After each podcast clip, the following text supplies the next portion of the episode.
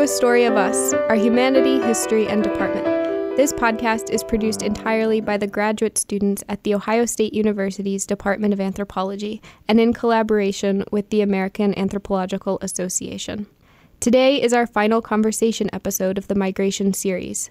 We have Dr. Mark Hubbe, an evolutionary anthropologist who studies the settling of South America, and Selin Nugent, a bioarchaeologist who studies mobility and identity in the Near East and the Caucasus. Welcome. Thank you for having us. Thank you for having us as well, Mackie. Um, as Mackie said, I'm Mark Hubbe. I'm one of the anthropologists, one of the professors at the Department of Anthropology here, and I've been working for years on this question about long-term migrations uh, that humans had in the past. Uh, we are, as we were talking a little bit before, we are a very unique species in the planet in the sense that we w- we are very widespread, and across the last seventy thousand years, we're able to leave Africa and occupy literally every single landmass in the planet. Therefore, it's very interesting for us to understand who we are, understand how we came to be, and both Selin and I look at this question in a very different way. Yeah, uh, we focus on this question through different scales. Mark looks at this question through uh, sort of long term scales, and I look at this in short term scales. So I focus on short term mobility uh, over the course of a person's lifetime. Uh, my research uh, draws on isotopic methods of analyzing the human skeleton uh, in archaeological contexts to look at um, mobility uh, over the course of human development, uh, looking at how people are moving within their environment, what resources they're using, what water resources, what food resources they're using, and how this reflects in their body. And then looking at how um, that mobility relates to sort of the social context that they're in. Um, so my research is in the Caucasus in Azerbaijan. I look at a Bronze Age population that is traditionally uh, viewed as nomadic pastoralist. And so I, I look at excavated skeletons, uh, analyze their, their skeletal remains, and uh, determine their mobility patterns, and then how this relates to their settlement patterns, uh, their daily life and existence. My research, on the other hand, has focused a lot on this long scale migrations, right? Mm-hmm. I'm concerned about the settlement of, the of, South, of South America. Who were the first Americans, how they came to be, uh, how they came to the continent, and the paths they took to do this, right? So the idea is to try to reconstruct using the skeletal remains that we have in the continent, the paths humans took to occupy uh, the landscape, and that gave rise to all the processes that um, originated the Native American populations, mm-hmm. right? My focus is in South America. Uh, for among other other things because I am a South American, right? Uh, but the focus is on South America, and we've been working with different collections, early collections, uh, collection of skeletons who have been from the beginning of the period of occupation, from the last, from the first five thousand years of human occupation in the continent, and it's quite interesting because that way we can look at mobility from different points of view, right? Mm-hmm. And trying to reconstruct what happened over thousands of years, whereas you, in a way, is trying to build up what's happening in the during the lifetime of the individuals. And this is quite a fascinating question for us because uh, if you think about it, reconstructing mobility, reconstructing how people moved around the landscape is really hard, particularly if you go back to the past. Many of us can basically trace back what happened with our parents, with our grandparents. Go back 10 generations, we have basically no idea what happened to our ancestors. So if you go back a thousand years, how we're working, or 10,000 years in some cases, in the, how we're working, this becomes a real challenge for us. So we can basically talk a little bit about these challenges and how hard it is for us to reconstruct mobility. Absolutely. Um, and we have to sort of address it piecemeal since we're working with really just the, the, the, few physical remains left of these people and what little information we can extract out of that. Uh, so my research extracts sort of a, a, a elemental chemistry uh, level of, of, of, information from these individuals. Um, so I particularly look at teeth. Uh, I micro sample, which is um, I take samples of dental enamel, which reflects uh, development of enamel over their over their growth period, and then I analyze that elementally uh, through isotopic analysis, uh, which reflects uh, the minerals consumed during the periods of development that that enamel formed. So the food that people eat, the water that people drink, it all reflects uh, the geology where that food and water came from and the climate where that food and water came from. And so by analyzing that the enamel material, I get a, a, a composition of of what that person ate, where it came from, and then I can relate that to where that person moved within the environment.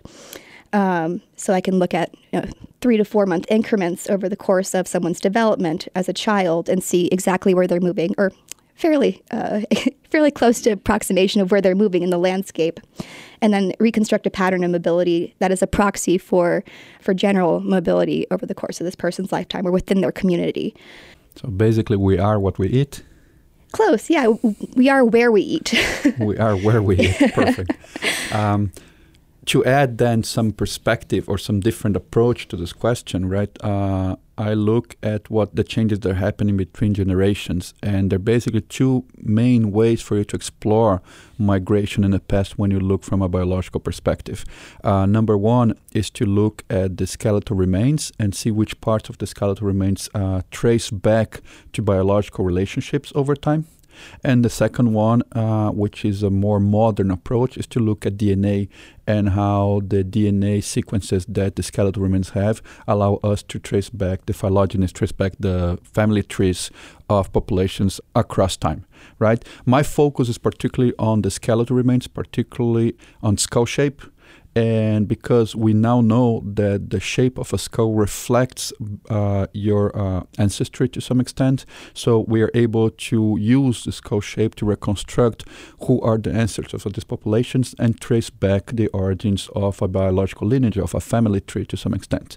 And therefore, if I compare the skull shape of these early American remains with what we see around the planet, we're able to contribute to the discussion of who were the first Americans and where they came from, because these first skulls will show similarities to the populations that come from the regions, from the geographic regions where they come from. Mm-hmm.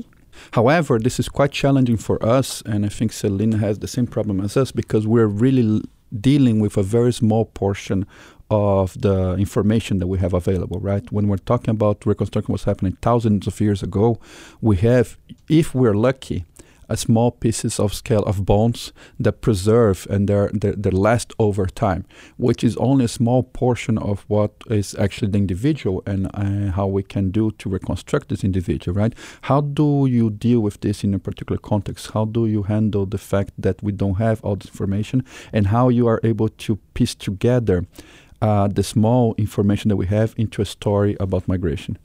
Right. Yeah, this is always a complication, but I think the best way to approach it is first to be cognizant that you are working with a very fragmentary record. Particularly in the area that I work in, we have very poor preservation just because of the nature of the soil. So we're already working with the limited sample of a population that existed.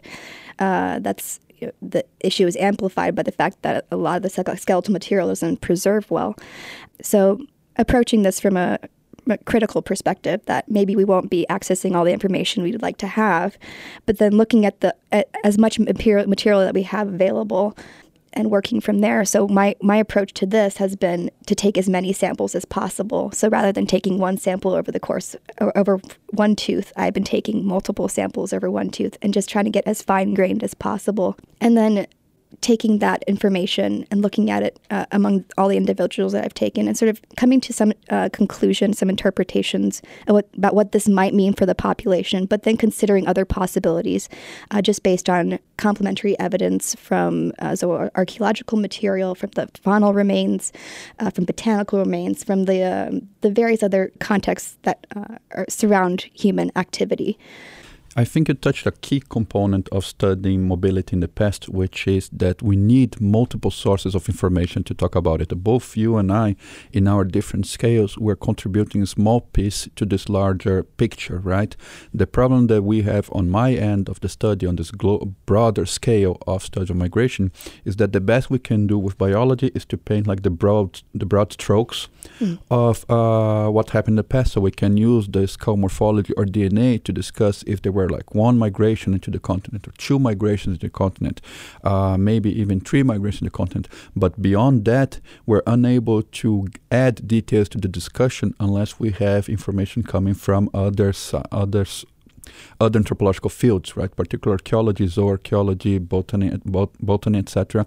So we are, in a way, part of a larger endeavor of reconstructing mm-hmm. mobility. And while the skeletons give us important information for us to reconstruct the past, they're only one part of it. So a good message maybe for us from our conversation is that uh, it is important for for everyone listening to us to understand that anthropology is a broad field that requires multiple people working with different perspectives, with different points of view, and it's really hard for you to tell which part is more important than other because in a way they're all small pieces building towards a scenario of what happened in the past. Absolutely. And especially with the subject of mobility and migration, where people aren't exactly staying in one area and so difficult to identify them or even find their communities in the archaeological record to begin with, it's especially important to consider multiple lines of evidence wherever you can find it um, to develop a, a better picture of, of communities that we, we are more likely to, overlook and not see. Absolutely. So, of course, when we're talking about reconstructing human migration uh, over the over time, this migration, even though humans left Africa and ended up in all the continents of the planet, clearly this migration was built up of small individuals during their lifetimes moving mm-hmm. around, right? And not necessarily with a goal of colonizing the, the continent, uh, but with this idea that they were adapting to a landscape, ch- uh, facing new challenges, and evolving, growing uh, as they moved around the space. And as an outcome of this process, um, you basically have the world being occupied, right? So we always discuss about this: why people went, came into America, why people left Africa, why people left Asia, what people got into America, what was driving them, and one can argue that this is a really hard question to answer because. Um, what happened is that not people had this idea that they needed to be somewhere, right? Most of the times when we move, we move because we are uh, reacting to our environment and not being pushed forward by this ulterior motive.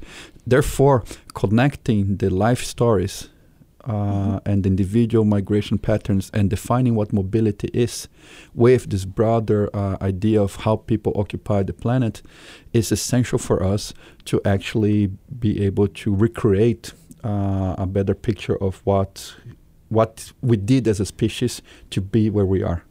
Yeah, and that, that's certainly the case across all time periods, right? I mean, it certainly it speaks to uh, a number of issues over the course of human history, not just in our in our prehistoric periods that we're working in, but looking at the details of mobility provides us a better picture of the the outcomes that we see, the yep. dispersion. Yesterday, we were talking a little bit about uh, what it means to be a mobile uh, human being, right? Mm-hmm. What are the assumptions we have and how people are seen, uh, nomadic people versus sedentary people. How does your work play into this discussion? How do people. Right. So, in the context of, of the Near East broadly, the there's a long history, a trajectory of bias uh, in describing mobile people, particularly in the context of, of archaeological uh, cities, uh, complex settlements, where they're sort of pushed at the periphery. They don't really have a role in um, in the development of societies. Uh, so we have historical records, uh, like like uh, ancient texts like Herodotus a classical Greek historian, that described mobile people as being sort of barbaric, uh, not particularly commu- uh, uh, contributing to communities, uh, sedentary communities, being more parasitic, uh, taking their resources and sort of functioning independently and not not contributing. And so, great deal of scholarship over the, the early 20th century sort of built off of these existing biases that mobile people really didn't have a, a role. And also it was that was amplified by the fact that mobile people leave very little um, evidence of their lifestyle. So there's little to work off of to really get an understanding of their what their daily life and their existence looks like. So my research sort of comes up against this issue of the bias that mobile people really won't have an impact on sedentary communities. And the, the, the context that I'm working in in Azerbaijan is an early complex settlement uh, where mobile people and sedentary people were living uh, in relatively similar spaces. They're being treated similarly. Uh, we see these similar patterns of burial and um, and veneration uh, in their death. And this suggests that mobile people were, were fairly well integrated into the society, even though there was a sedentary component where people were living, you know, fairly uh, without moving very much. And then this mobile component also uh, contributed significantly to the development of this, of this, context. So yeah, bias has been an incredibly uh, has an incredibly important role in sort of how I've, I've contrasted what I found through these these uh, micro scale mobilities that have uh, that have emerged from this population. Yeah, I think this is one of the reasons why it's so important for us to talk about mobility, not only to understand how we moved around, but also to classify what uh, what the difference between a sedentary population and a mobile po- population is, mm-hmm. particularly because we tend, as humans and coming from our current uh, society, it's hard for us to imagine what a mobile life is, mm-hmm. right? It's hard for us to have a good idea uh, of what means to be moving around, etc. So we tend to push this apart as another lifestyle, mm-hmm. something that's not us, right? right? When in reality, being mobile is part of our lifestyle to some extent. For the vast majority of the time that humans were in the planet, we uh, we were mobile. We were moving around the environment and uh, pursuing our life rather than changing our environment to suit our needs. Right. And this creates this false dichotomy between uh, sedentary and mobile people. And I think your work in particular is quite interesting because it's showing that mob- mobility and moving around the landscape, even though it was seen as something that is uh, more barbaric or less important than what than sedentary life. What you're basically showing is that this is part of life. This is part of the quotidian, mm-hmm. and people are actually uh, being treated the same. And there's no clear bias. There's no clear distinction between you being moving around for a life uh, in your life or staying in play, place. Right. Yeah, and actually, I think we discussed this a little bit about about how far we can actually push ourselves, and we don't really recognize that it, our, our uh, the extent of our ability to move, even in the current context. We had a discussion recently about. Um, I brought up the issue of where I was talking to uh, a herder in Azerbaijan, and he said that he would take his herds up into the mountains 50 kilometers away in the summer, but he had a house in the village, and this was perfectly normal. And uh, you mentioned that. I mentioned that yes, in the Andes when, where I worked in North Chile for a while. Uh, we also were working with groups who were based around these caravans, like the long distance caravans connecting the highlands to the lowlands, and we're always interested about reconstructing the paths that uh, connected the highlands to the lowlands. And we also were talking there with the local uh, pastoralists, the the llama herders, and turns out they would tell us, no, we just go uh, up to the highlands and we stay there for three months, and we'll come back. And yes, but where do you live? No, I live here right? This is my village, this is my place. I don't move around. Yet, three months of the year, I'm 50 kilometers or more away so that the llamas can find pas- pasture. So it's interesting that we highlight in our research uh, this idea that what we think a nomadic life is is not how nomadic people see themselves, right? No. Gives gives us this perspective to understand humans uh, from their own perspective, both during the current time, but also in the past, and how this somehow shaped who we are. No, yeah, we approach these these people with sort of biased categories, and then we use that evidence that we find with the specific details to really break those biases and develop a more complex picture of how these people are actually moving. Exactly. And this somehow also brings to us to this idea of moving around the planet. In a way, when we're talking about uh, the importance of moving around the planet and leaving Africa and occupying Asia and occupying Americas, etc., we are trying to reconstruct the broadest aspects of human history, right? And on my end of the equation, we tend to forget as well, as I mentioned before, that these are made by individuals who are making their decisions, who were who had their own way to see the see life, and to adjust to their environment. So whether they're mobile or not, they were pursuing a way to survive in the current landscape, and as anthropologists, in a way, we're trying to give uh, this broader aspects of history a better context as well, right? The, we go deeper, we go back to the individual life, and the more we know about the individuals who are moving around, the more we are able to uh, create scenarios to explain why people ultimately moved out of Africa and occupied the planet. Looking at that collective decision making over time and how it you know, builds off of each other to create the ultimate outcome that we finally see represented. Exactly. So, in a way, the challenge is to show that uh, every single lifestyle that we have as human beings are valid lifestyles for human beings, right? That we're making decisions based on our current challenges and our current lifestyle. And all of them are equally important. And the, it's the collection of them and the collection of their own perspectives that gives us the perspective what it is to be human. Well, all of this work that you've guys been talking about is so fascinating, and you've covered a huge range of human history and variation in your discussion, I think. So I want to thank you for coming and talking to us today. Thank you for having Thank us. Thank you for having us. It's a pleasure to be here. So, for our listeners, this was the last conversation of the migration series, but we'll be posting a couple of bonus episodes soon that will continue this conversation. And in January, we'll start our childhood series. Until then, please subscribe to the podcast, leave a review of the show, check us out at anthropology.osu.edu, and like us on Facebook, Instagram, and Twitter at A Story of Us OSU. As always, this podcast is produced in collaboration with the American Association of Anthropologists. We hope you enjoyed this episode, and will join us next time to continue exploring a story of us, our humanity, history, and department.